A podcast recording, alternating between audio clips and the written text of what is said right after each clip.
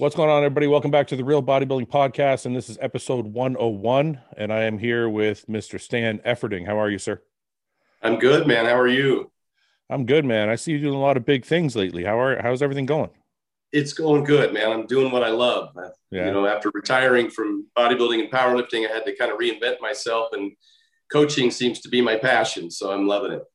I think that's uh, what we all can hope. You know, when I started bodybuilding, I was like, as long as I end up doing something good after bodybuilding, then I'll know it was all worth it. So I think the fact the fact that you found something that you're passionate about after after your career is over is amazing. Yeah. Um.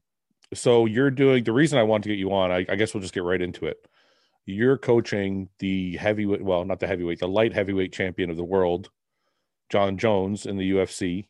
Uh, who has out? I know some of you guys are fight fans, so I know he's relinquished his title, but he's still the champ, um, as far as I'm concerned. So, what is that like, Stan? Wow, it's a lot of work. I'll tell you what. Uh, originally, just got invited down to discuss diet, uh, and then we, you know, we talked about his nutrition program, and we trained together and uh, had a good discussion. And at the end of the day, uh, you know, a lot of my experience, people who, who know my story know that I've run a number of very successful companies. Um, my telecommunications company had over 100 employees in 20 states. Um, my real estate development firm, we bought, built, and sold over $60 million in real estate. We built multifamily, single family subdivisions. So a lot of what I did was project management, you know, and management. Um, and that was kind of a missing piece in Jon's camp because he, he didn't really have everything coordinated. He had a lot of great talent uh, with his different coaches, but didn't really have a plan or a schedule in place. And of course, there isn't even a fight set. Um, but he knew he needed to get started uh, working towards getting himself back into fight shape. Uh, and so we, we sat down and we orchestrated a plan, created a schedule, and then got together with all of his coaches and uh, tried to design something that worked for everybody, uh, but also was, was most beneficial for Jon, meaning that, you know, we managed his, his fatigue and his physical capital yeah. which becomes important because you know everybody thinks that what they do is is uh, you know of primary importance for Jon's success, and they end up sometimes overtaxing him as a result. So it was uh, it was a bit surreal to go to Jackson Wink and to sit down with uh, you know Greg Jackson and Winkeljohn and and uh, his other coaches, Brandon and um, you know Tusa, his his uh, jujitsu coach and uh, his uh, strength and conditioning coaches, Steve and Jordan uh, you know, we all got together and, and just sat down with a blank piece of paper and said, you know, what do we, what is, well, first Jon described what he thought he needed. Can and I, then we all, sorry, Stan, can I interrupt you for one second? I just want to ask, yeah. how did the, how did the original call come about? Like, did you send them a message at all or did somebody just call you out of the blue?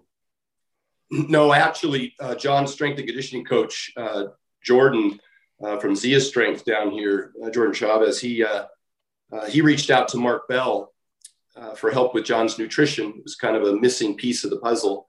Mm. And uh, Mark Bell put him in touch with me. Okay. And okay. so really that's how the, the introduction came about. And then, uh, you know, Jon was interested in listening to what I had to say. So uh, I flew down and, and, met with him and talked with him about his nutrition program. And that's kind of how it all kicked off. And uh, just from there, you know, as mentioned, we we just decided yeah. that it was it was much more comprehensive than that because you know when I when I discuss the vertical diet, it's always about sleep, hydration, nutrition, compliance, digestion. So you know, I started talking about all those pieces of the puzzle, yeah. and uh, I think that they just realized they wanted a more comprehensive involvement. And so uh, that's kind of what I'm doing is just kind of helping coordinate all of these great talents that he has in his camp. Um, the, the strange part to me is I thought, and this could be my own misconception, but I thought fighters were turned off by bodybuilders.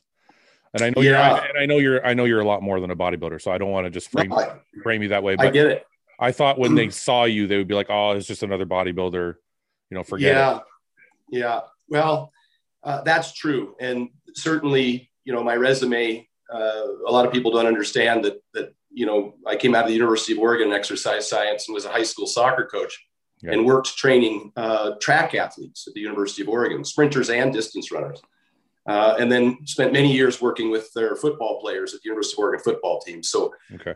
my experience is rooted in sports in general and worked with fighters and worked with wrestlers and Yeah. uh, you know obviously CrossFit national champions now, strongmen. Of course, you're familiar with Yeah. uh, all the people I've worked with. So uh, yeah, that's my passion. That was my pursuit, bodybuilding and powerlifting. But um, you know, my experience is in in sports performance and uh, you know both in training and nutrition for those folks. So uh, I think it lent itself very well. And a lot of people are concerned that Jon's gaining weight and that he doesn't want to put on too much muscle because it you know has a high demand for oxygen and energy and, and water, etc. And uh, you know, it, it's it's certainly well understood, and we've we've designed a program that is focused on uh, fighting. We're looking on you know all the the aspects that go into that. So it's not about hypertrophy specifically. It's not about strength specifically. It's about speed strength, about speed endurance. You know, it's about the kinds of tools that he'll need to be a better fighter at the heavyweight level. Yeah. When you walk into uh, Jackson Wink, is there intim- are you intimidated at all, or do you know that they need you more? Not more than they than you need them, but do you know that you fit there, that you're needed, and your skill set is needed, or is there kind of an intimidation that you're, you know, you're at the champs camp, right? Yeah. Oh, there's certainly an enormous level of respect for uh, those folks, what they've accomplished with Jon and with so many great fighters. It's, uh, you know, obviously one of the best camps in the world. Yeah. Uh, but uh, there were some missing pieces, and I, I did feel as though I had, uh, a, you know, a great deal of experience and could contribute. And it was, uh, you know, we sat down and, and we got together, and uh, you know, it's an orchestra, it's a collaboration. Yeah. And yeah. it wasn't about telling anybody what they needed to do. Uh, it was about providing them uh, the resources that they needed so they could get what they needed done. Uh, and more so than anything, just a, a schedule. And, uh, you know, the conversation really always kicks off with uh, the fact that your athlete has limited physical capital. Yeah. And you need to invest that wisely. And yes, he needs to do grappling. And yes, he needs to do striking. And yes, he needs to do strength and conditioning. Uh, but if any of those is too taxing on him, it can draw from the other. If he can't recover, uh, you know, obviously we work on expanding his physical capital in recovery with uh, by improving his sleep and hydration and nutrition. But at the same time, we got to be cautious with fatigue. Yeah. And so when we designed the schedule, we designed it mostly in part to see what are his hard days and do we follow them with basically what we'd call a recovery day? What skill work and what is uh, you know for strength and and actually physically demanding. So we could stack his fatigue uh, we usually like to stack fatigue on the same day so the subsequent day can be a little lighter for recovery from and preparation for the next hard day. So that's what we did. The um i think the common con- the, the common um thought process i think of at least from my end was that you were going in there just to do his strength and conditioning.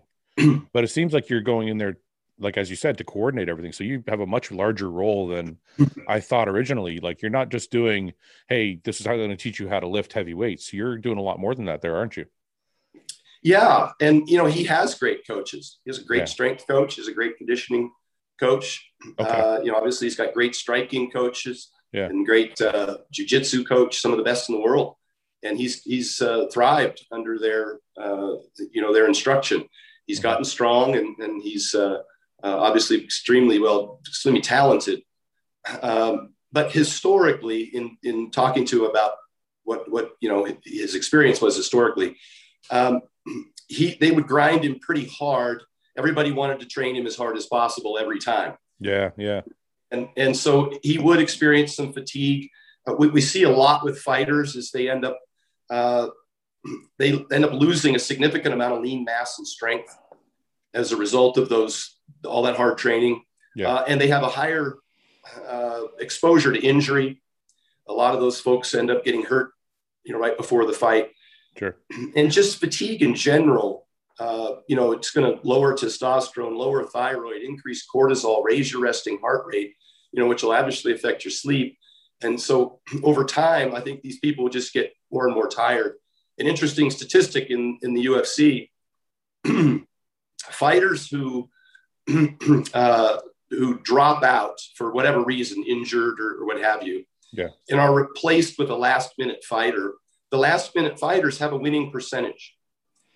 oh wow because they're because they're because they're healthy and rested They're healthy. Yeah. And that's really the primary goal is to do no harm, to bring your athlete in healthy. Yeah. And I've seen it many, many times in history with fighters, uh, you know, from the sidelines. And I've worked with with professional fighters as well, just not at the UFC level. Yeah. Um, and they do uh, they do overtrain. They get weaker. they get injured. Uh, they'll even fight injured. You know, Yeah. just Yeah. d- d- disguise the injury. We know that they'll always talk about it after the fact. Yeah. Broken hand, broken, you know, bone in their foot, you know, whatever pulled muscles happens very commonly. So that was the big focus was just to get everybody to coordinate their efforts and make sure that uh, that we could get some measurements uh, implemented so that Jon's strength and speed weren't compromised as a result of the intensity of the training. Um, as you said, you've trained a lot of fighters, uh, maybe not the UFC level, but you've trained a lot of professional fighters. So, what is are they up to speed on training and nutrition and all of the different facets that bodybuilders? Because I always feel like bodybuilders are kind of the guinea pigs for the rest of the world. We kind of figure Yeah. things. I feel like we kind of figure things out first, and it trickles down to everybody else. Um, is that the case with fighting, or do they have things figured out there? it's even worse than fighting because these Yeah. folks, generally speaking, don't have the funds to be able to afford an, a, a quality uh, trainer or uh, a nutritionist. Okay. And so I used to think that fighters, even at a high level, uh, you know, I even thought that of some of the, the great athletes that I've worked with had all that figured out. And as you go in and, and start to, to ask questions, you discover that uh, some people are, they're successful in spite of themselves. Uh, and, and, you know, working with college athletes, you find out that, that you know, they're genetically gifted in many cases. Their, uh, uh, their nutrition usually sucks. They eat fast food a lot yeah. Yeah. uh, and you, they can get away with it in their 20s, you know, in their early 20s. I don't know if you, I don't know how much you're allowed to divulge, but is that something that Jon's Jo- Jon Jones was doing? Like, is he just that talented that he kind of was getting by without doing all the maybe best things for himself? Oh yeah, I think so. I think, and Jon even himself would acknowledge that that his, uh, and he's said it many times publicly on interviews, et cetera, with Joe Rogan, that his sleep and his discipline outside the gym wasn't uh, where it could have been or should have been. Yeah. And he was successful because he is very talented and he is very hardworking. I find that about most athletes is they will train hard. They'll go to the Yeah. gym and bust their ass. But it, it, you know, one of the first things I said is that you don't grow in the gym. I've always said that. I wrote that article 10 years ago for NPC. And uh, you don't grow in the gym. And, Yeah. you know, you, you grow eating and sleeping, as we know, in, in the recovery phase. Um, and uh, you're, you're also concerned with those other things I discussed about, you know, injury potential and, and just declining over the, the course of the camp. So, Yeah. no, my experience is, is that fighters have, uh, do not have good advice, can't afford it. You look at the payouts, even at the UFC from some of those fights, and it's, it's really pathetic. They cannot afford, uh, Yeah. you know, good information and good advice. It's out there, but, you know, they're focused on fighting. Yeah. And even the mentality inside the camp. Uh, one of the most more difficult messages that I had to kind of try and deliver or discuss or negotiate. Um, fight coaches believe that you fight to get in shape. Oh, and okay. I believe you get in shape to fight. I see. And for the reasons I mentioned, when you fight to get in shape, uh, I think that you decline, uh, you know, you lose muscle, you, you ex- you're exposed to greater uh, injury potential. Um, I just think that, that even mentally, Yeah. for a, a three month camp, or this will probably be at least a four month camp, we have to be very cautious uh, that we keep him engaged and interested mentally because those these camps can be a long grind if you're just constantly beating up on somebody. So I use the analogy. I said we're we're we're building mountains. We're not digging holes, digging ditches. Yeah. yeah. And a lot of people they want to get you in there and they just want to just beat you up, uh, and that's digging ditches. And you might not actually get your recovery from that. You know, you need that super compensation. And it's just a process of overtraining, overtraining, overtraining. And so we're trying to, you know, to do it a little differently and and uh, and keep him healthy and active and interested throughout the camp. I want to get into this a little bit later, but just really quickly, is this is this entire I mean, it seems like your philosophy on physique and building muscle is almost solely based on recovery and staying fresh. Is that why you look the way you look at 50? Like, is this one of your main components of your program? Yeah, that I think generally speaking, the reason I was able to survive as long as I did in powerlifting was because I didn't do it all the time. I did a lot of bodybuilding in between. So I lightened the loads. I did more volume, sets and reps, shorter rest periods. I built up a great cardiovascular base from that. You know, those 90 second rests with, uh, you know, lots of, lots of volume. You're, you're destined to build up a lot of cardiovascular base. Plus, I was well balanced. I, I did a lot of, you know, as we do in bodybuilding, we do every body part from every angle. Yeah. Uh, fighters tend not to do that. Do a lot of striking, not nearly enough back work to compensate okay. for all of that, you know, anterior work. Uh, they don't do enough posterior chain, or at least not uh, effectively, you know, mm-hmm. working, you know, hamstrings, glutes, and, and back. Yeah. Uh, and and so we're, you know, we focus on those things. We we find weaknesses, uh, and then even after I stopped competing in powerlifting, uh, you know, every now and then I'd still try and go in and do some of the things that I used to do that as you age, you know, I set my world record when I was 45 years old. Yeah. Uh, and that was an all-time world record at any age. And was, of course, still hasn't been beaten. Nobody over 40 is total. Uh, I'm sorry here. Let me, uh, got, a call coming in. Let me get you back there. Yeah. Nobody over 40s ever totaled 2303. That was my uh, three lift total. Um, but at the time I did it, I was 45 years old and it was an all-time world record at any age group. So um, you know, it, it, has a lot to speak about longevity. And now that I'm, you know, 53 years old, uh, I employ a lot of the same methods, um, you know, using relatively shorter rest periods, less, uh, you know, really heavy lumbar loading with any significant frequency. Um, you know, occasionally you'll see me do a heavy squat, but it's it's rare. It's not all the time. Yeah, yeah. And I focus more on you know muscles than movements. Um, you know, with fighters, of course, I I don't want to focus on muscles. I want to focus on movement patterns and yeah. sport specific uh, stuff. But I can do that without over fatiguing them. Yeah. Uh, you know, and not training heavy all the time. And, and uh, uh, you know, of course, the focus there is going to be for, for speed strength and speed endurance. And so uh, we do a lot of stuff that that's uh, specific for that. Uh, going back to Jon's diet, do you are you doing his nutrition, or does he have a nutritionist that you're guiding? No, I do his nutrition. Okay. Uh, it's it's the vertical diet. It's not unfamiliar. It's it's the same exact stuff. Yeah. Uh, you know, I replaced chicken with lean red meat. Um, I used more easy to digest foods, so he doesn't have the gas and bloating.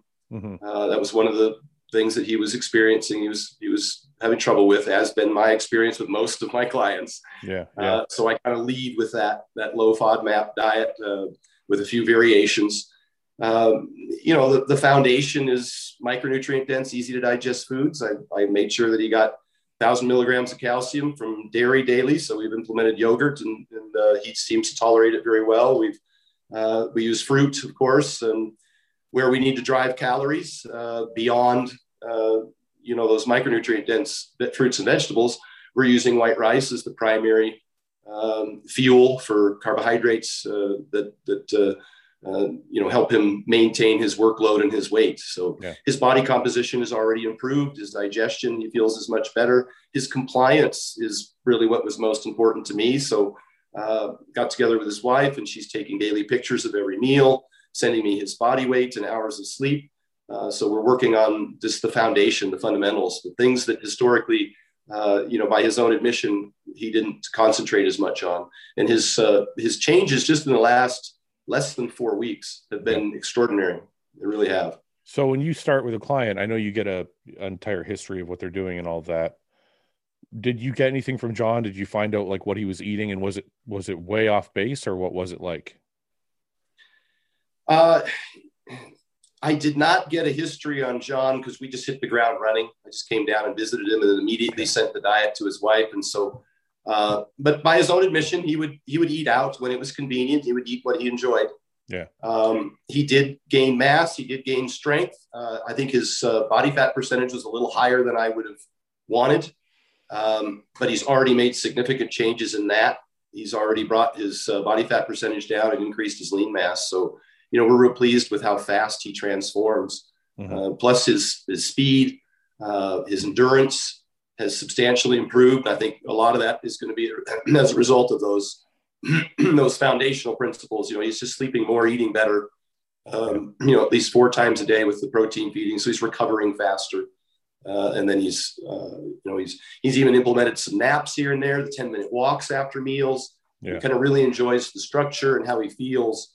Uh, we just keep him moving a lot, and we're doing two a days. He'll do AM PM workouts six days straight, uh, but they're not always uh, challenging. As I mentioned, we'll stack, you know, high fatigue days with low fatigue days. So he isn't having any trouble going from kind of a relaxed lifestyle to this extremely strict, very regimented life. No, he actually likes it. And I, I find that to be the case once you've got a plan in place and you, have got a goal and structure, uh, that it, it, really helps you focus. Um, obviously, he still doesn't have a fight, but he's, his mindset is, is that he will. Mm-hmm. Uh, and he's just going to act as if, he's, he's going to, uh, you know, to continue to, uh, to train as though there's, you know, something on the horizon, whether that be four months or six months at this point, we're not too concerned. He just wants to be the best Jon Jones he's ever been. And that's, uh, you know that's frightening to think of at uh, you know 240 plus pounds by the time he's all uh, you know etched in and finished yeah um what uh are you are you a fight fan yourself or no or are you just more of a yeah fan? always been watching ufc since uh since the uh, beginning gracie's were yeah choking everybody out so i want to get into that a little bit what do you i know you probably watched the recent uh francis Ngannou fight yeah. What do, you, what do you think about Jon Jones versus Francis Ngannou? I mean, I know you got to say he's going to win because he's your boy, but how do you feel about the fight in general? Yeah, I feel great about it. I just I think Jon has uh, so much experience and such a, a broader skill set. Obviously, you want to watch out for your opponent's strengths and expose yeah. their weaknesses, and uh, I think it's a great matchup. I you know I uh, I'm here to support Jon 100. percent So obviously, I'm you know I'm, I'm bullish on his uh, on his prospect uh, of winning any fight. Uh, yeah. And whoever the opponent may be, we would just try and identify their weaknesses and Jon's strengths. And uh, but we're working on everything just so he has the capacity to do whatever he wants to do when he's in the ring. Uh, and I think that that you know most importantly uh, that you get him there healthy, uh, that he's as fast and as strong and as cardiovascularly fit as possible, so that uh, he can execute whatever plan that he determines. He's got the one of the greatest fight IQs in, in UFC history. So whatever he decides to do when he's in the ring, it's our responsibility to make sure that he has the capacity to do that. Yeah. So he said in a recent interview that he wants to be as big or bigger than Francis Ngannou, and I know that's you know it could be could be just something you say in an interview, but you're with him every day, and he does have another four to six months. How much muscle do you think you can put on him? Like, what weight do you think you can actually get him to on? Like, not on stage, but in the ring? you know, I've had this discussion with Jon. He, he would like to be as big and strong as possible. Um, you talk to fight people who are in the fight game behind the scenes, uh, really smart folks that deal with fighters on a daily basis. They think a 220 pound Jon Jones could beat Francis Ngannou or any heavyweight just because of his skill level. Yeah. As long as he's, you know, uh, as long as he's uh, healthy there and, and strong and fast. And I tend to believe the same. Uh, you know, he's 254 right now. Okay. Uh, my deal with Jon, because you and I are, you know, we're in the world of muscle, and uh, you know, we know how to add muscle. We know how long it takes to add, uh, you know, yeah. good, lean, usable muscle. My deal with Jon is really one of performance. If Jon's endurance, strength, explosiveness, speed uh, can maintain or improve, then I'm not too concerned about his body weight. Okay. Uh, you know, if his if his broad jump or his high jump or his uh, uh, cardiovascular uh, fitness, we, we do tempo runs, we do overspeed treadmill, so we're able to measure all of this. Uh, if any of that gets compromised by his weight, then you know we at that point we'll have a discussion as to whether or not that weight is of benefit. Okay. Uh, but as long as it's not a detriment, I'm not too concerned. I do think he'll be by the time we get him all etched out, I know he wants to be as heavy as possible. Realistically, I'm thinking, um, you know, I, I, just had a discussion with him the other day that he's, uh, you know, he could be in the high 240s and be fit and lean. Uh, looking at him now and knowing his body composition, so that would be a nice goal, and, and it would, uh, I think, he, as long as it translated into improved performance, then I'm happy with that. But I'm not focused on the scale first. Obviously, I'm focusing on what do his tempo runs look like? What's his speed yeah, look like? Yeah. What's his you know cardiovascular fitness? What's his strength? What's his explosiveness? We measure all of that in terms of performance 1st mm-hmm. You know what I'm really interested to see is now that you've mentioned it because I wasn't thinking about this before, but I wonder how run down he was in his previous fights, and I wonder how fresh he's going to be in this fight and what the difference will be. Because I can only imagine if he's if he was run down in his previous fights, he's only going to be even more incredible come fight time. Yeah, some of Jon's camps, by his own admission, he would get into camp maybe 10 weeks before a fight, which you and I would be like, wow, that's yeah, it's not yeah. very long. Yeah. Uh, but, you know, he's extremely talented, has a long history of fighting. And so he would get into shape pretty quickly. But my concern was that, uh, as previously mentioned, that when you're dieting during training camp, uh, it's really hard to recover from that intensity of training you're certainly not going to add any muscle or strength. Uh, maybe strength, maybe.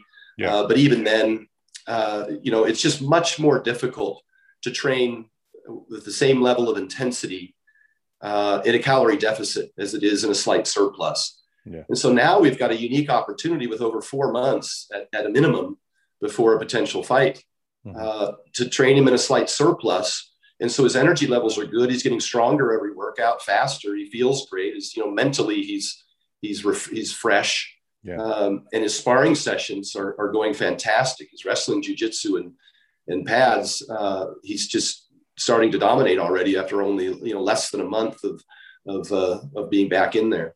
So how is so you're the so you're the one who plans his week out. Like you're going to strike this much. You're going to strength and conditioning this much. You're going to do this this this. Are you the one who does all that? Yeah, well, I'm the one who who coordinates that with his coaches. Okay, okay. So they say what they need, and then I just make sure that they're getting enough of his time, uh, and that I know what level of intensity that they're engaging in, so that I can manage his recovery, and then we kind of coordinated all that together. So, which coach needs the most? That's what I want to know. I want to know which which coach comes to you the most and says, "I need him the most." of all they all they, they all, all want him the most. They do, right? But fortunately, he's been lifting. Uh, you've seen a lot of videos of him lifting, and he's and he's and he's strong on a lot of lifts. Yeah. There are some lifts that that he did not enjoy as much as others, and so he's not uh, as strong on those. And so we're kind of focusing on those now. But sure. um, he doesn't really need as much lifting for strength per se, uh, but for speed strength, we have implemented some things that are that are new. Mm-hmm. Uh, I brought out uh, Matt Wiedemer from Beat Personal Training in Cincinnati, Ohio. Okay. Matt was a strength and conditioning coach at uh, at uh, University of Pittsburgh uh, under Buddy Morris, and then uh, was a strength and conditioning coach at Cleveland Browns, again under Buddy Morris, who's now the strength and conditioning coach for the Atlanta um, uh, or, or, for the um, Arizona Cardinals. Okay. And Matt spent probably the last 20 years his owned facilities in Cincinnati. He was a strength and conditioning, um, or, or, he actually worked with uh, Louie Simmons at uh, um, uh, at his uh, at his gym and competed in powerlifting for nearly 20 years. Yeah, yeah. Um, at Westside Barbell. So he's very experienced, but one of the things that he's particularly talented with is uh, speed He's worked with a lot of track athletes and, and NFL football players over the years. And he's implemented an overspeed treadmill program at his gym for, I think it's been at least 12 plus years. Yeah. And so we purchased and had a, a overspeed treadmill delivered here. And Jon's been running on it. You've seen some videos possibly of him on Instagram. Can I, I'm sorry, Stan, I don't mean to interrupt, but I just, can I ask what is an overspeed treadmill? An overspeed treadmill will actually go up to say 25 plus miles an hour Oh, shit. Uh, okay. And it, it allows you uh, to uh, kind of like almost as if you, some people will run downhill thinking yeah. they could, you know, create more speed. Uh, a lot of problems with that, of course, you know, your stride length and it, it just, it doesn't, it's not sport specific. Yeah. Um, you know, when I was doing training track athletes at the University of Oregon, back then they were doing things like running in the sand or using parachutes or using ladder drills. none of which uh, seem to be terribly effective. Yeah. Uh, and and uh, they also can interfere with the the uh, the motor patterns for you know a proper stride. Sure. Um, but the overspeed treadmill does seem to translate to increased speed on the track. Uh, also, uh, you know, it increases just metabolically, it increases speed overall. Okay. And so we can use a slight, it's not much different than bodybuilding, adding, you know, two and a half pounds or one rep here or there. Yeah. We Yeah. can measure it, we can progress it over time. Uh, and it, it, uh, it just allows us to implement a tool. A lot of people will also try and run uphills. Yeah. Uh, that shortens your stride length. It, uh, you know, you're gen- generally bent forward, so you don't have hip extension, which you need in, in obviously in fighting. Yeah. Uh, and so we don't think that's the best pattern. Uh, also, in terms of building cardiovascular fitness, we'll use tempo runs on that treadmill, and we can time. Uh, usually, we're in the alactic anaerobic uh, uh, area, under 10 seconds or at 10 seconds. Mhm. Um, uh, and then we'll just do intervals there. We'll just do tempo runs. So sprint for 10 seconds, then we'll rest for a minute, sprint for 10 seconds. Over time, we can increase that the speed of that sprint and we can decrease the duration of the rest. And so that more and more replicates uh, fight, uh, Yeah. which is, you know, it's a, it's a very aggressive, explosive, um, you know, kind of like football, a six second full explosion, the 30 second rest. Fighting is, uh, is, is explosive with brief rest, explosive with brief rest. It's, it's not, uh, you know, road work doesn't actually replicate that. So we are trying to build a big cardio base, but we're using the, the tempo runs in that uh, first 10 seconds, what we call the alactic anaerobic uh, e- energy uh, system to, to build that over time. And uh, so far he's, he's been progressing very, very well, but it's just a tool that we use uh, that we didn't have uh, previously that we think is superior to some of the other options you may have used in the past. Um, I want to stick with training for one more question. I just want to ask, how often is he weight training? Like, how often is he doing traditional weightlifting, or even some? I've seen you doing some of the strength stuff that you do with, uh, or not strength, but I don't even know what you would call it. The you know pulling the sleds or the wheelbarrows and stuff like that. How often is he doing that kind of stuff every week? yeah, some of that would probably be considered recovery. Uh, the sleds and the wheelbarrows, they just don't create a lot of uh, of systemic fatigue. Uh, they allow him to, you know, get a lot of blood and move a lot. Mhm. Um, some of those are designed for things like sustained contraction or, uh, you know, just the, the gripping and holding exercises, which is great for, you know, the Greco-Roman base for wrestling, and, and that obviously would translate to fighting. But it doesn't cause a lot of fatigue actually can help you recover from previous workouts and prepare for the next. So uh, currently we'll do two uh, upper body and two lower body sessions a week. And the uh, one will be heavier and one will be uh, lighter. Both will be uh, generally focused on still being explosive. Yeah. Uh, we want the speed of the reps and we don't like grinders necessarily although we will go up to a, a reasonably heavy single, uh, maybe repeat that a couple times, uh, just to you know to maintain and to hopefully improve strength over time without uh, you know draining someone like a power lifter would do. Sure. Um, I want to actually touch on this before I move away from training, and it doesn't have to be, it doesn't have to be related to fighting because I think even like people like myself and people watching that are older uh, could use utilize this, or even younger. But um, you said those workouts are actually done to help recover, and I think that's, I think that statement's confusing to a lot of people, uh, in- including myself. I'm not going to pretend I know uh, what that means, but most people wouldn't look at a training technique as in helping me recover, right? The recover usually means rest, don't do anything. So, can you explain how those movements are actually aiding in recovery? Yeah, well, first of all, they're not heavy enough uh, to cause a significant amount of damage. Okay. Secondly, they're mostly concentric. Uh, so, like dragging sleds uh, doesn't have the eccentric phase, so there's less muscle damage. Okay. And thirdly, we don't load the lumbar. Uh, and so that creates less central nervous system fatigue. Uh, and then there's a lot of movement. So you're getting a lot of blood flow. Uh, Okay. we'll, marching with sleds in particular, just tons of blood. You'll feel a fantastic pump. I've spoken before about how when I was training with Mark Bell in 2009, and I would do a heavy squat day on Sundays. I usually lay around for two days, just sit and sleep, and I would have an enormous amount of delayed onset muscle soreness. So I'd be fatigued and tired all the time. Yeah. And so I got a recumbent bike and I put it in my hotel room where I was staying in Sacramento while training with Mark.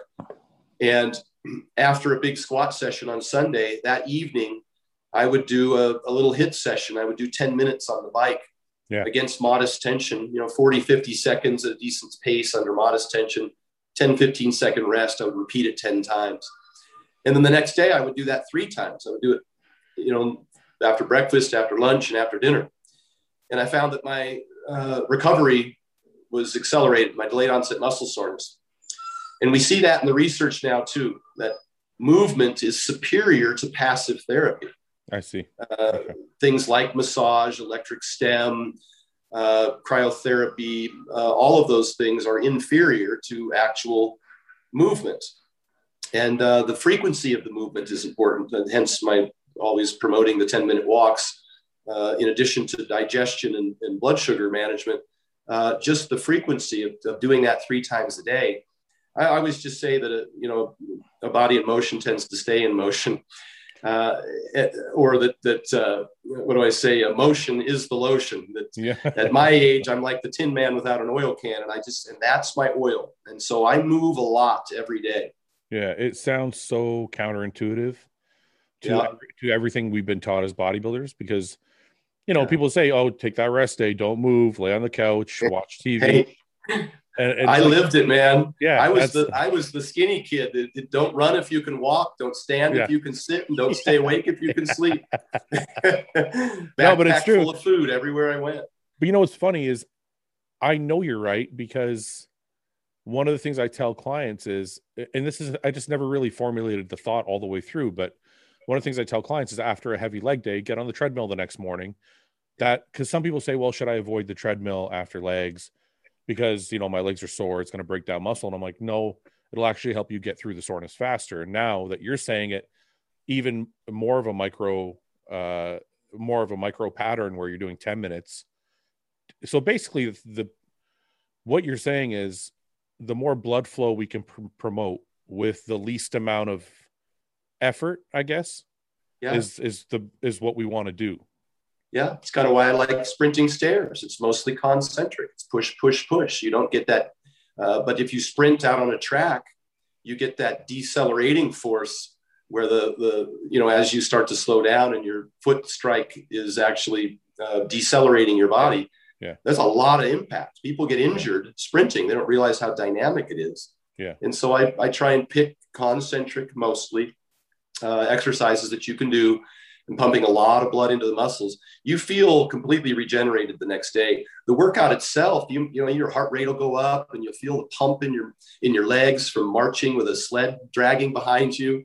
Yeah. And you can do it a number of different ways. You could do a quad drive, or you could, um, you know, take big steps and use mostly a hamstring and glute uh, drive. So there's you know variations to it, but uh, I've we've you know mostly from Matt's experience and from that uh, of working with all those football players and, and uh, in my experience having utilized it, it's even better than pushing a prowler uh, because you do have some stacking involved with that. That can be a little fatiguing. let me ask you this so i know for health purposes and, and this is probably going to be a silly question after i ask it just because i can think it through already but i'm going to ask it anyway um so the question i want to ask is I I know it's healthier to do what you're saying, and I know it is better for mobility as we get older. But in bodybuilding terms, is it better for a bodybuilder to rest and not move? If we're not talking, let's say he's completely healthy, his joints are fine, everything's fine. I'm talking to like I'm talking to the 25 year old old out there that like is trying to just put on the maximum amount of muscle. Should Yeah. he use his rest day as a as a sit on the couch, sleep, do as much rest as possible, or should he use his rest day as, you know, get two or three small sessions of something in?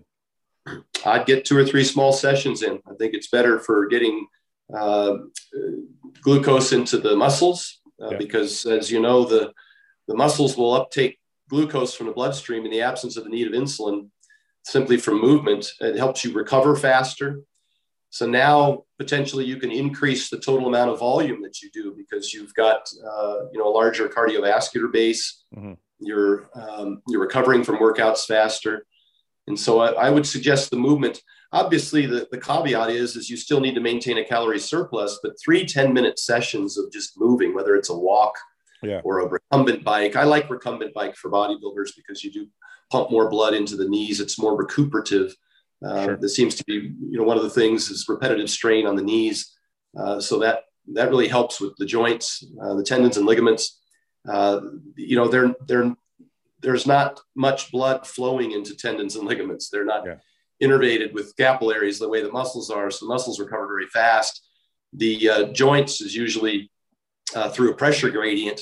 but when you move, it's much more effective. That's how the, the joints actually absorb uh, get blood and absorb nutrients and and, uh, and filter out you know through the lymphatic system all of the toxin uh, all of the uh, the accumulated waste from training. So uh, to me it's it's more than just recuperative. It's also about building and growing. So i would definitely do something. Uh, more recently i've you know have been u- utilizing the the the atp walks the marches where i, I get on a, a belt squat of any kind yeah. And I put a belt around my hips and I just walk back and forth. Oh, I think it pumps ton of blood into my hips and glutes. And, you know, historically I have had some problems with my hips, but uh, I don't even notice it anymore. They, they feel fantastic. I think I saw that. I think somebody posted recently. Uh, John Meadows had them grab a cable from between their legs. Yeah. And pull it forward and then just march back and forth for like yeah. I don't know 20 reps or something like that before actually doing the movement they were going to do. Yeah it just really helps put a lot of uh, blood into the the hip joint. Uh, you get a similar benefit from using a, uh, a hip circle uh, just you know going side to side and forward and yeah. back. It's just mm-hmm. Uh, a lot of what you do uh, you know in bodybuilding powerlifting and sports in general is is you know involves the hips and the hip flexors and the glutes. And so it's just a way to pump blood in there. The bike, I think, does a good job of that as well. But you yeah. you, you feel a whole nother level of of uh, uh, of blood uh, flowing into those hips when you do those marches. It just yeah. it's another you know, it's it's another way to keep the thing interesting too and fun. And uh, mm-hmm. so I use a variety of different methods. Um, it's interesting to me because you know, for me personally, at 42, you know the, the common theme is always don't move and get a lot of massage done and all these kind of things. And uh, now you're telling me just to do more do more but less yeah. you know what i mean? Like yeah. instead of sitting around. So that's actually a really interesting point. Um, i know there's a lot of older guys out here uh, that watch the show. What what can they do to keep their body intact other than these recovery methods? Like when they're training because they're should they yeah. scale? Should they scale back on their training from, you know, five or six days a week, the way traditionally bodybuilding does it, to four or three? Or how do you suggest somebody can keep their body, keep their muscle, and keep growing and keep healthy? Just like with Jon and, and setting up a schedule with his coaches, it really has to do with managing fatigue and selecting the kind of exercises that that uh, you know build mountains instead of dig ditches. So yeah. a lot of the stuff we just discussed, uh, you know, as a power lifter, uh, you know, I've always focused on heavy, you know, basic multi-joint movements. The problem with that is, as you age, is that it, it, creates more and more fatigue. You wake up the next morning, you're just exhausted, and things hurt, and yeah. you can't train with the same frequency. You don't recover as well. And so I had to be more selective about the exercises. More recently, you see me doing leg presses. My feet are very close and very narrow uh, and very low and I'm just focused it on on stretching the quad. Yeah. And I can use about half the weight because I'm not involving my glutes and hips. Sure. Well, most powerlifters and bodybuilders or people who have trained for for you know long enough as they get into their 40s and 50s, they have enough ass. Okay, it's we've loaded a lot of weight on our backs. we got enough true. ass, definitely, yes. and we really don't need to train uh, that. I also find that that uh, uh, you know, that we'll, in leg press, we'll try and put ourselves in the most advantageous position to lift as much mus- as much weight as possible. Yeah. That doesn't necessarily mean that the quads are getting the best workout. Yeah. yeah. So we'll, you know, we'll get a high and wide stance that loads our glutes. We'll uh, push our stomach into our thighs. None of that really helps isolate or build quadriceps. Uh, you know, Dorian said he got away from squats very early in his career because he was strong, such that uh, he was just injuring his knees yeah. and not really building his quads. He was just getting ass and hips. So uh, I don't squat as much or as uh, with as much volume. I'll do it less frequently, maybe less heavy. I use a, a, a technique that allows me to, uh, you know, even like a Smith machine squat, uh, where you get more range of motion at your knees as opposed to yeah. focusing on glutes and hips. The weight goes way down. I also, by shortening the rest periods, maybe the first set you could you did 10 reps, but you could have done 20. Yeah. But after a 90 second rest, the second set you know, you do yeah. 10 reps, you probably only could have gotten 14, but by the third set, you did 10, and it was probably pretty damn near failure just because you shortened the rest period to 90 seconds. Yeah. Uh, so that's more metabolic than it is uh, joint, uh, you know, and central nervous system loading. Yeah. And I think that's preferable. And then I also, the belt squat to me is, is a huge advantage if you can get, you know, any belt squat where you're loading below the lumbar you yeah. just recover from that faster. I wake up the next morning and my muscles are sore, but my joints aren't. That to me is a big indicator that I'm doing the right thing. Yeah. yeah. And so I, I do all of those things. And I, I just, I really, generally speaking, don't lift anything I can't lift for at least eight or 10 reps anymore. Um, I, I, I think it wouldn't be a good podcast if I don't go back for to Jon for one second. There's two things I want to cover still, and I don't want to keep you too long because it's almost been an hour. But um, when we were talking about Jon, we were talking about diet, but I didn't actually get into a sample. Like I just I'm curious what he's eating, like calorie wise, or what's one meal look like. I know you have the vertical diet, so I don't understand a lot of it's red meat, but how many calories is somebody like Jon taking in right now, and what kind of surplus is he is he under? Try and keep him at about a 500 calorie surplus. His workload is high, so he's north of 4,000 calories a day. Okay. Um, 250 grams of protein at a minimum divided into four meals. So he's about 60 plus grams of protein per meal. Okay. Uh, the fundamentals of that are primarily um, uh, he'll eat, uh, you know, five or six ounces of lean top sirloin steak with a meal, uh, maybe a scrambled egg. Uh, you know, I'm obviously a big fan of the the, the, uh, the micronutrients in eggs, um, and then some yogurt. Um, usually maybe a yogurt OJ shake. Uh, so it's easier to consume more of it just as a, as a vehicle, mainly for calcium, but there's also good protein in there. And that would be a fat free only because there's adequate fats in the meats and the eggs. Try and keep the fats down. So I said it was a gram of protein per pound of body weight or thereabout, 250 plus. Um, keep the fats at about 0.4 grams per pound. So we're trying to stay yeah. somewhere around, um, uh, you know, probably closer to 80 right now. It's a little higher just because it's hard to, to I don't want to over restrict. I want to keep the eggs and the red meat in there. Uh, yeah. So about 70 grams uh, protein or 70 grams of fats okay, yeah. per day, 70 to 80. Uh, and then the rest is carbs, and those might adjust because we do the pre and post workout drinks. He'll, he'll have a carb sodium yeah. blend. Uh, I should mention that uh, that that's a very specific prescription as well as, as, you know john meadows has talked about a lot and i've talked about a lot over the mm-hmm. years um, you don't sweat out just water you sweat out water uh, you know you burn carbohydrates and you sweat out sodium and some magnesium as well sure and so you know we replenish him uh, when he drinks he doesn't drink just water he drinks water sugar and salt and uh, for a hard training two a day athlete that's absolutely necessary some people might even weigh before and after training to make sure they're getting adequate water yeah. uh, or adequate fluids. So uh, we're using a product currently called Levelen, and it's from Dr. Sandra Godek's group out of the Heat Institute.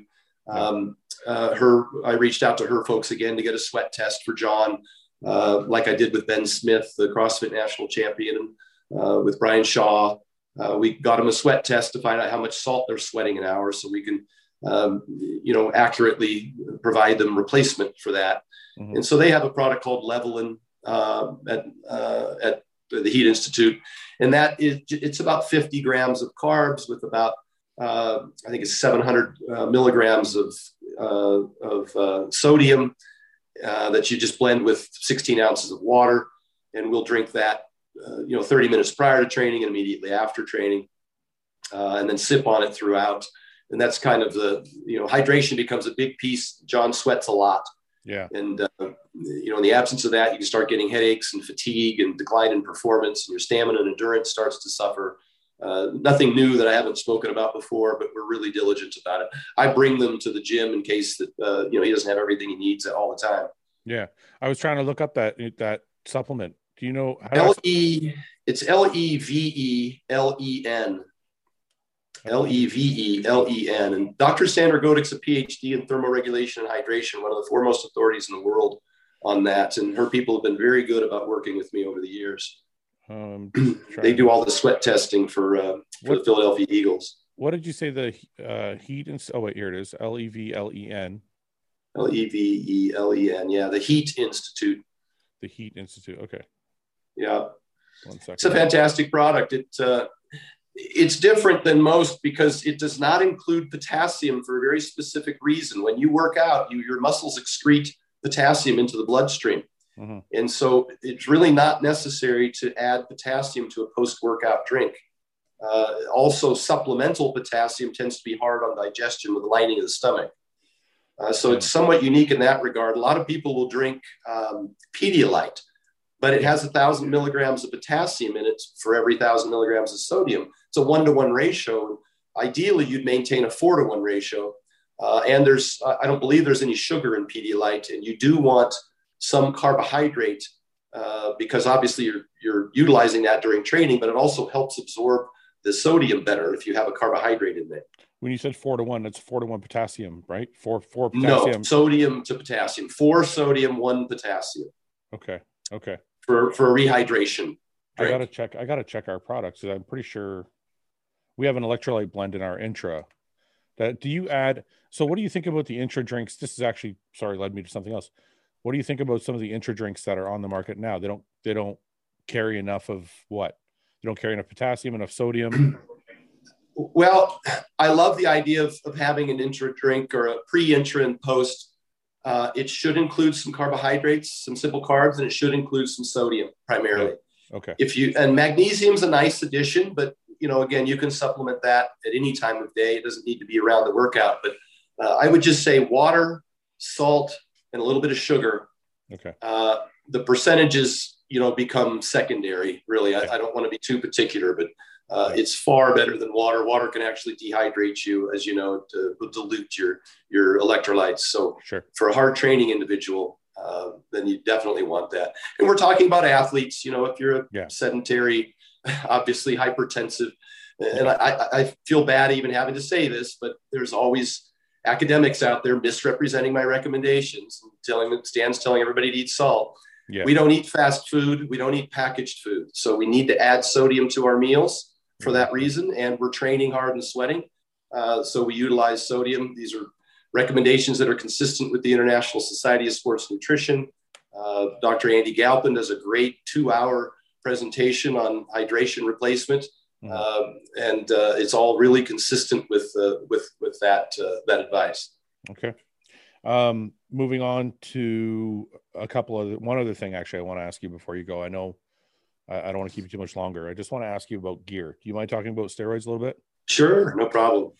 So I'm mainly concerned with steroids over 40 because I get a lot of guys messaging me. Like I said, there's a lot of older guys that watch this show and uh, they're curious do they have to take less? Do they what are what are some good compounds? Like is there some general rules you can give me for guys over 40 that are still interested in being enhanced? I get this a lot because a lot of guys over 40 start to experience more side effects than benefits. Yeah they're right. taking too much of stuff that they shouldn't be taking um, high blood pressure maybe some compromised kidney function with egfr liver ast alt yeah. elevation, and just generally feeling like shit. Uh, some of it is, is, you know, water retention. Some of it's diet and, and sleep and nutrition, obviously, but uh, the blood pressure is the big one. Yeah. And um, you want to take, usually the base should be testosterone.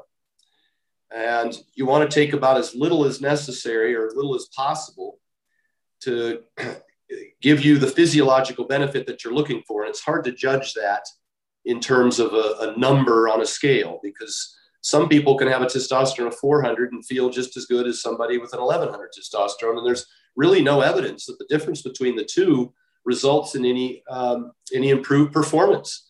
Uh, they, they, we, we see equivalent outcomes in with both uh, both testosterone levels. People always think that if they're at the lower end, that somehow they might be compromised.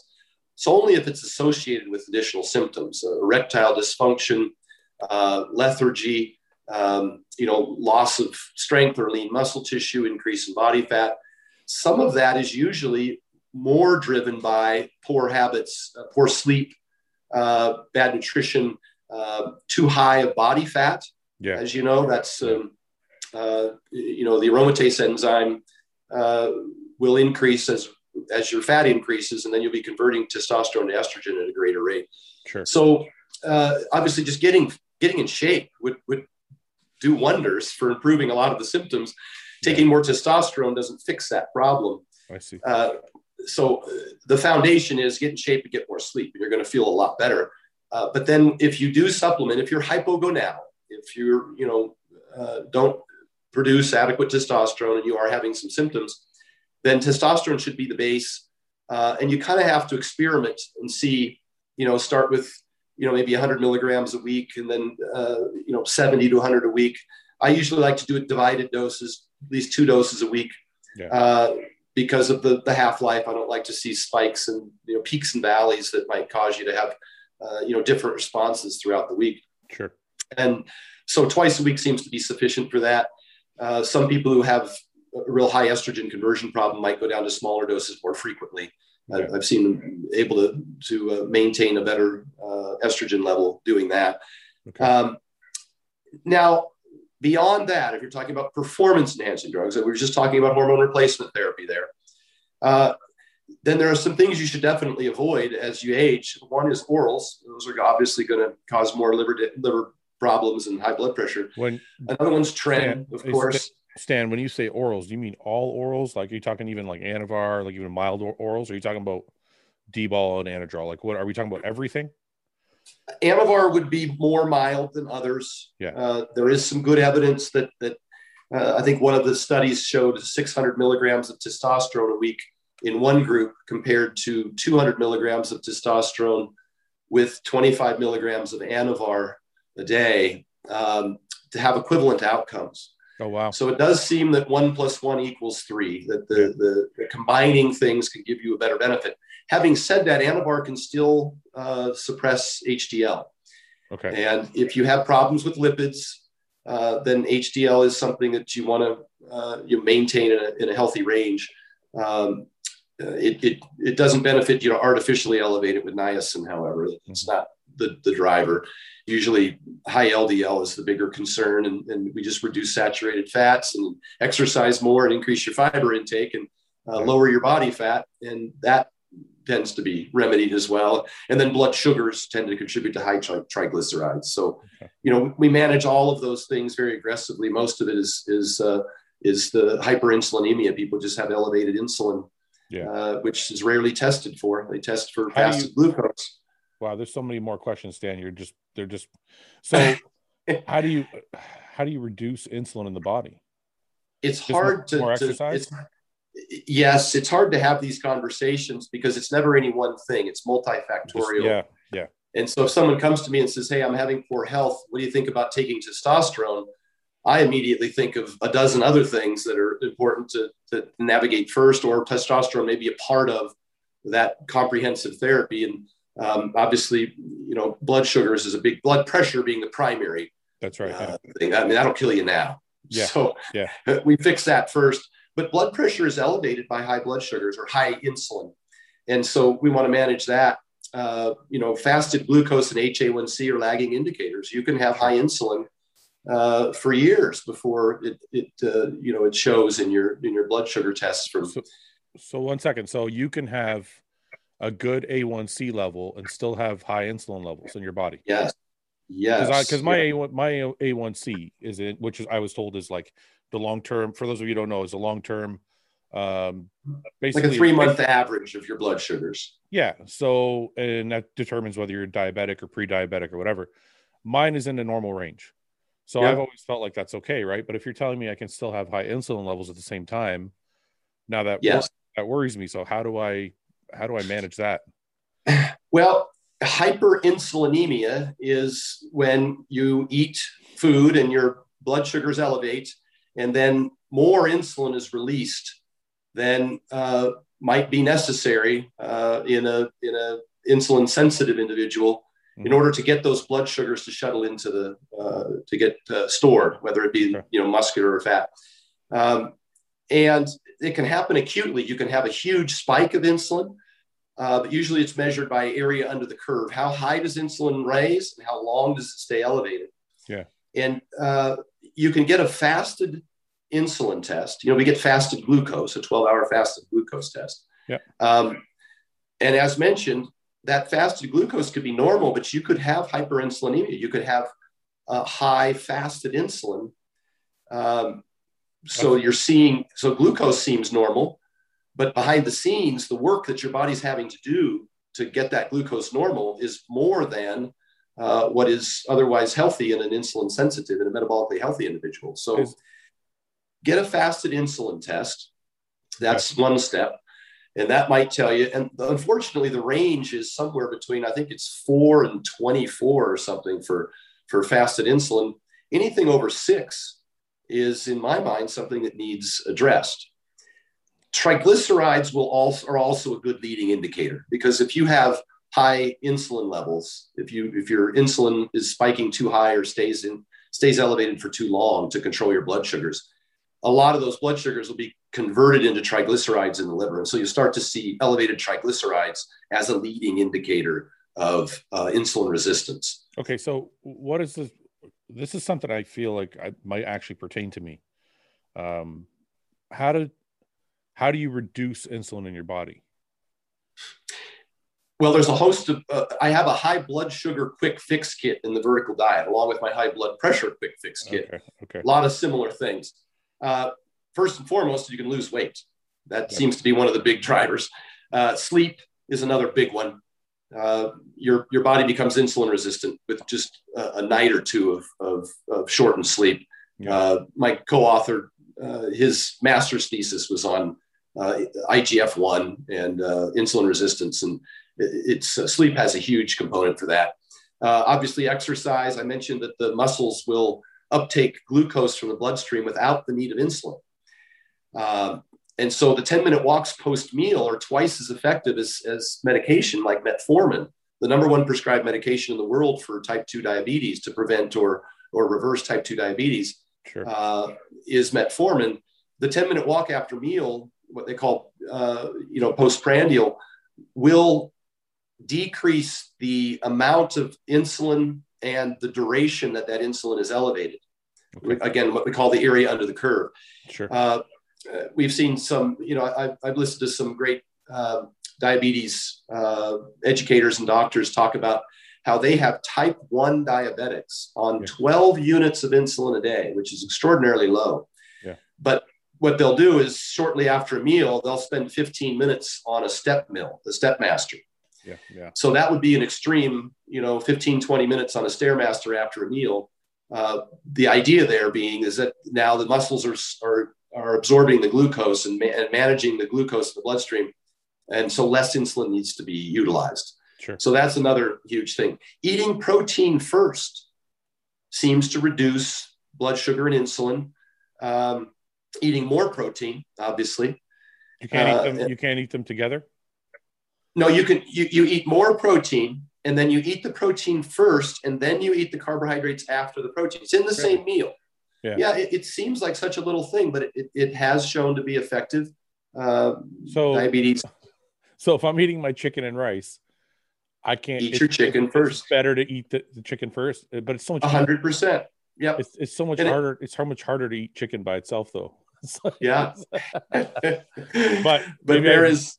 Yeah, go ahead. There's some good evidence that that actually helps. Yeah. Um, you know, we'd say ameliorate or make better uh, the uh, the the amount of insulin that's released and the, the duration of which it's elevated to get your for your blood sugars. Um, the glycemic index does not seem to be a great indicator.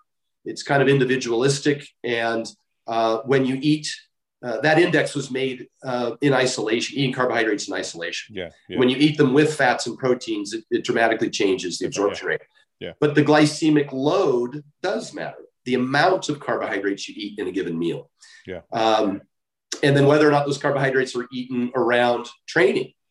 Uh, so I would like to put, you know, some carbohydrates in my meal before I train, and then take in a lot of carbohydrates immediately after I train. Yeah.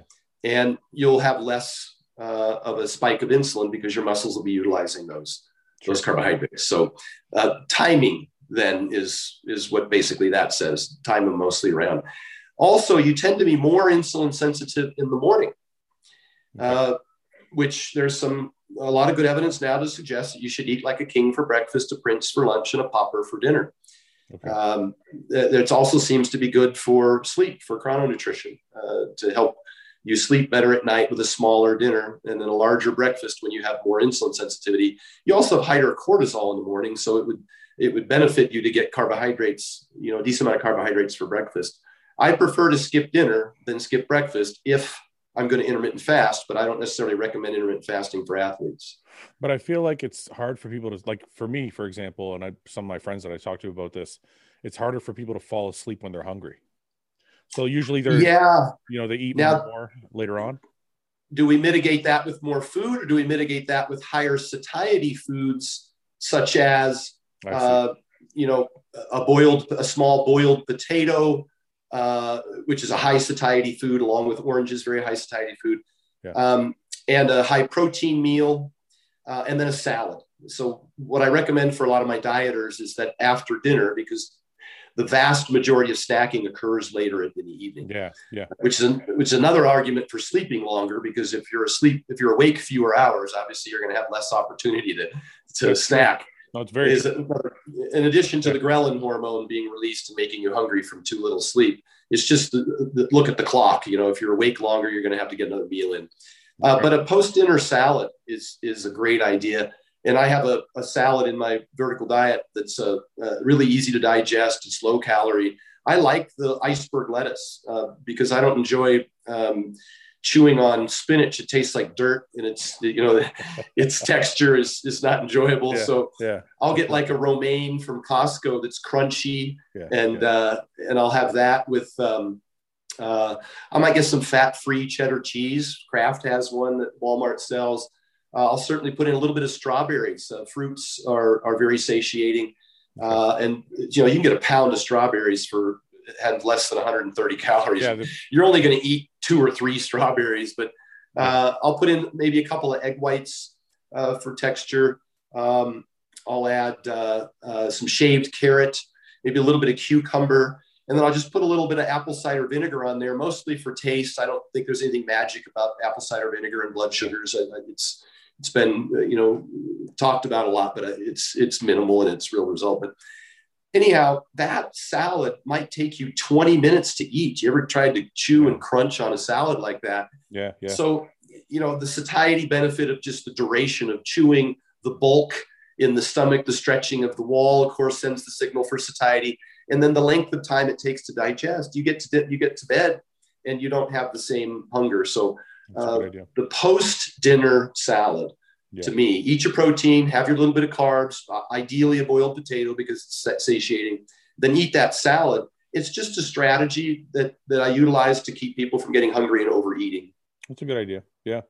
Um, okay, so I just want to go back to steroids for a minute.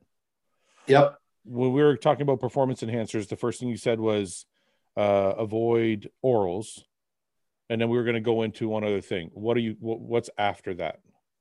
Um, Oh, you said some avoid. people may, Sorry, you said avoid trend also, and then after that. yeah, most of the, um, I'll, ju- I'll just say straight out that, that when guys get over 40, particularly over 50, I'd like them just to stick with a smaller dose of testosterone and be patient and, uh, and, and manage a host of other shortcomings in their program. Testosterone is not the driver of results. Uh, I think that people overemphasize its value. It's not a panacea. Uh, certainly necessary to replace it if you're if you're low.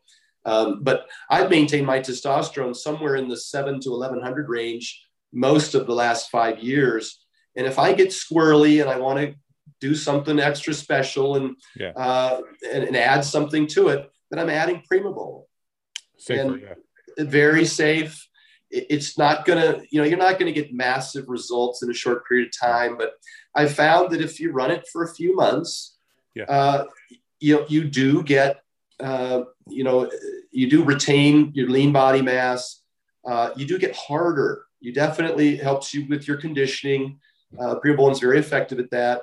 Yeah. Uh, I don't like the idea of gaining water at that age on anything else. DECA, although I must say that, that we have seen good results with maybe 50 milligrams a week of DECA for people who have joint problems. Okay. And I, I don't know that I can point to a mechanism of action. I don't know that it's water in the joints. I, I don't have any evidence of that, but we just see it anecdotally. Uh, you know, having dealt with hundreds and hundreds of clients and working with Yeah. uh, practitioners in the HRT field, uh, those with a lot of experience do see a little bit of benefit there. But uh, by the same token, I, you know, the other methods that I've suggested for joints, uh, you know, getting away from some of those major movements, uh, Yeah.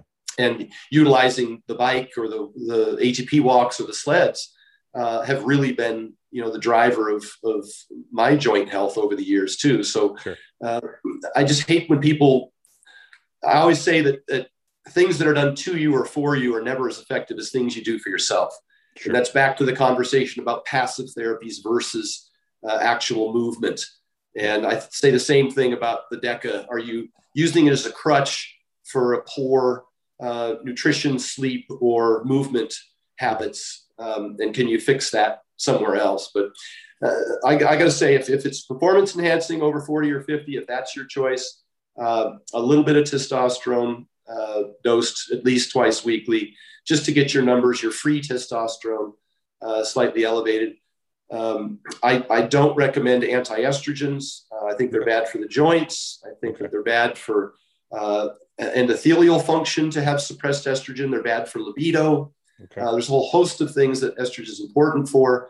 If you're converting estrogen at a very high rate and it's elevated, generally it's because you're over fat or you're taking too much testosterone uh, or you're hypersensitive. I have some seen some people on small amounts of testosterone that do uh, convert it to a greater rate, uh, but it's it's the exception, not the rule. Yeah. And then if they overuse anti-estrogens, then they end up uh, you know crashing their libido and uh, otherwise, I think compromising their health. I'll throw one other thing in, as I see with a lot of men over 50, particularly ones who have used testosterone over the years, uh, because it does convert to DHT, which can have an effect on BPH, benign prostatic hyperplasia and men start to get uh, a problem with evacuation. They'll have a, uh, you know, their stream won't be as strong, or they'll uh, not be able to completely evacuate. They'll have a sense of urgency. Uh, they'll wake up in the middle of the night multiple times. Yeah. Uh, the uh, uh, a low dose tadalafil, five milligrams a day, uh, tends to With uh, Cialis, right? Cialis, Yeah. yeah, Cialis now tadalafil um, does seem to help with uh, reducing those symptoms of BPH. Uh, it also helps with uh, increases nitric oxide, so it helps with blood pressure by dilating the vessels, and it helps with uh, endothelial lining. It does help improve uh, uh, the blood the lining of the blood vessels. So that is a therapy that uh, that I, I often recommend that uh, uh, that people talk to their doctors about and see if they can get to in, include that for those for those reasons. Um, last question on the steroid front. GH uh, is a peptide, not a steroid, but is GH a, is something you uh, would suggest or not for people over 40? I'm not a fan if they have any insulin resistance because it can increase insulin resistance. Okay. Uh, and so if they do have high blood sugars or high insulin, you could, again, triglycerides is an obvious indicator of, of high blood sugars. Uh, fasted insulin is an indicator, but they may have to go in and get uh, an oral glucose tolerance test, OGTT, with insulin. You go in and your doctor uh, feeds you a, uh, some uh, sugar water Yeah. And then he tests your glucose at 30, 60, 90, and 120 minutes to see how you respond, you're, you're spiking. I'd have the insulin tested as well, which means you'll have four blood tests as well at 30, 60, 90, and 120. That would be a good indicator as to whether or not you're at risk from taking growth hormone. I would not want to take growth hormone if I had insulin resistance because it can also cause insulin resistance. And uh, it's dose dependent. You know, maybe one IU before bed probably won't cause problems and might help you with your sleep and can improve your skin and might help with joints. Uh, but I don't think it's a panacea. Uh, I've fared quite well without it. I don't have any joint problems and uh, my sleep's fine. And uh, I haven't had to utilize. it. I used it historically, and I did notice that uh, I experienced insulin resistance. My doses were higher, four to six IU's at the time. Yeah. Uh, I, but uh, I don't. I don't currently use it. I'm not. Uh, you know, I could, but uh, I do recommend it to some people.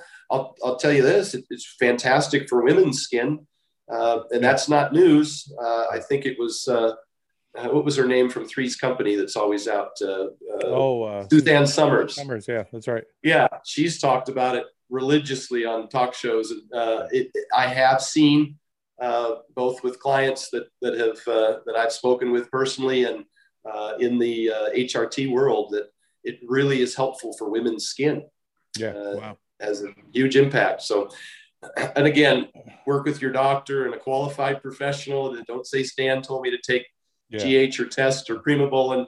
I do everything with blood tests. Uh, I've gotten my blood test almost on a monthly basis for 10 years, as I've mentioned. That uh, it's it's now it's just a uh, you know it's a lot easier because I've I've maintained everything uh, kind of the uh, the way I have over the last few years that I, I, don't necessarily need to do it. So I do it less often, maybe every 60 or 90 days. Yeah. Uh, I had a, I had a kid in the gym just the other day, uh, pull me aside and say, Hey, my uh, liver enzymes, I think it was ALT, was at 182. And I said, well, I think it's time to go off. Like you should probably take a break, right? Yeah. but uh, the reason I bring it up is, look, I know there's people of all ages watching the show. Whether I have kids as young as 16 and men as old as 67 that have messaged me. So, uh, anybody out there listening, if you have issues with your blood work, Stan, is there somewhere? Uh, can you help these people? Is there somewhere they can reach out to you? for help? Yeah, just go to stanefferding.com. I have instructions on there where you can get a blood test using private MD labs. On you just go down to the uh, you buy the blood test. They email you a form that you print out. You go down to Quest and get your blood drawn, and three days later they send you your results. Oh, so you don't. So you you don't have to go to a doctor or anything. You just can download. no, and you should have a medical professional review them. I do. Yeah. Um, you know, I can only tell people, and from my experience in my vertical diet ebook, I have a list of the common tests, what they uh, say, and how to improve those uh, those markers if necessary. Um, you know, I wanted people to be self-diagnosing, but certainly from personal experience, I when I deal with my clients, I tell them, uh, as we discussed today, uh, as is in the high blood pressure and high blood sugar quick fix kit, and um, I discuss with them ways to improve all of those markers. I think it's important. I think people would find that there's a lot of other things they could do to improve their performance other than take more performance enhancing drugs. Yeah, that's usually the, the recipe. Um, yeah. No, the reason I said that about the blood test is a lot of like people will message me and say, I want to get blood work done, but my doctor won't help me. My doctor won't, won't doesn't know why I want to get it done. He won't give me a requisition for it. Whatever the yeah. whatever the dumb reason. So I think it's yeah. really, it's I think it's really interesting that they can just download it from your or buy it on your website and get it done. There's many companies that do it. PrivateMDLabs.com is the one I use. Okay. Uh, I have the instructions on my website for free. You don't have to go buy my ebook to get the instructions. They're in my store. Uh, actually, I think I've got a, now a, a, box you just click on that says blood test that walks you through it. Uh, you get a 15% discount if you use Rhino as the discount code, but you got to go through my site to get it. I don't get paid anything for that. I just asked them for that when I, I put that information out. I thought it was important enough yeah. uh, that people, particularly as you age, that you get a baseline. Of course, um, yeah. A very comprehensive test is around $300. It's not cheap, uh, but there are some, uh, the, the site offers a lot of less comprehensive tests that can still get your you know your basic metabolic panel and your your uh, uh, your, your complete blood count and your lipids uh, and your testosterone levels for you know in the low 125 bucks or something like that. So yeah. there's other options available, but. Yeah. is there anything new uh, on the horizon you want to promote or talk about or say? Yeah, everything's new. I tell you, it's it's just amazing. uh, you too, on your end, I've watched your yeah. site just explode. Your yeah. your YouTube and your uh, your guests. Uh, I'm honored to be uh, to be invited back here right after yeah. Dorian Yates. That was uh, that's, right. that's, that's incredible. Yeah. Uh, but everything's new and exciting. I will say that uh, the Vertical Diet book will be in bookstores in August. Uh, pre-orders will be available next month, but a lot of people have asked about having a hard copy as yeah. opposed to just the the uh, the online version. But um, and then I'm you know obviously still working on some projects. The Vertical Kids is a, my next project uh, for uh, you know optimizing and uh, you know kids' performance um, and maximizing their genetic potential. But that'll be probably early next year before I can get that released because I'm uh, busy now, obviously. Yeah. Can I ask you? Does the Vertical Diet book come with recipes and everything for people so they can? It does. Yeah, the ebook okay. does. Uh, and the new vertical diet book will have recipes. Then we have a complete recipe guide. Mm-hmm. Um, and then I have a vertical strength training manual coming out shortly. But uh, you know, one that I'm really proud of that we've worked hard on, and, and, and I'm hesitant to promote it uh, too aggressively because there's so many um, snake oil salesmen out there.